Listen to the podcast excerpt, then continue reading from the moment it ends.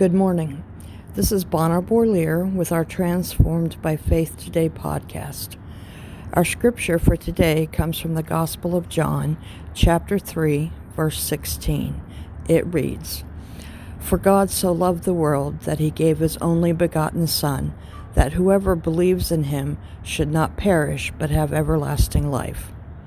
What an amazing feeling it is to know that God loves us that much that he would send his Son to earth to be crucified for the forgiveness of our sins, and that by our belief in him we will have everlasting life. I like that there aren't really a lot of qualifications to that, like you have to recruit 50 people a month for the rest of your life to get into heaven, or you have to be perfect in everything you do. I know I certainly wouldn't see heaven if that was the case. A belief in Christ is what he says. It sounds simple, and for the most part it is. I'm sure, like me, we have all struggled with that belief at one time or another, perhaps in times of grief, depression, or other personal struggles.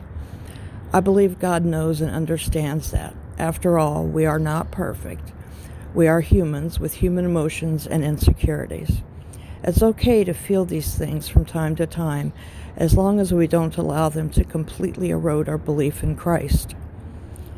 I love spring. It's my favorite season. For me, there is so much hope and a sense of renewal, which really ties into my belief in Christ. The trees are starting to bud, and the birds, squirrels, and bunnies are more active and playful. I find myself really feeling God's presence and my belief strengthening. My belief in Christ brings me much comfort in knowing that my loved ones who have passed on are with Him in heaven and although I miss them, I will see them again one day. How is your belief today? Are you struggling and need reassurance of Christ's presence in your life? Do you see the Lord in nature and are strengthened by that? Whatever you are feeling today, know that Christ is with you, loving and protecting you always. Will you pray with me? Dear Heavenly Father, thank you for this beautiful spring morning.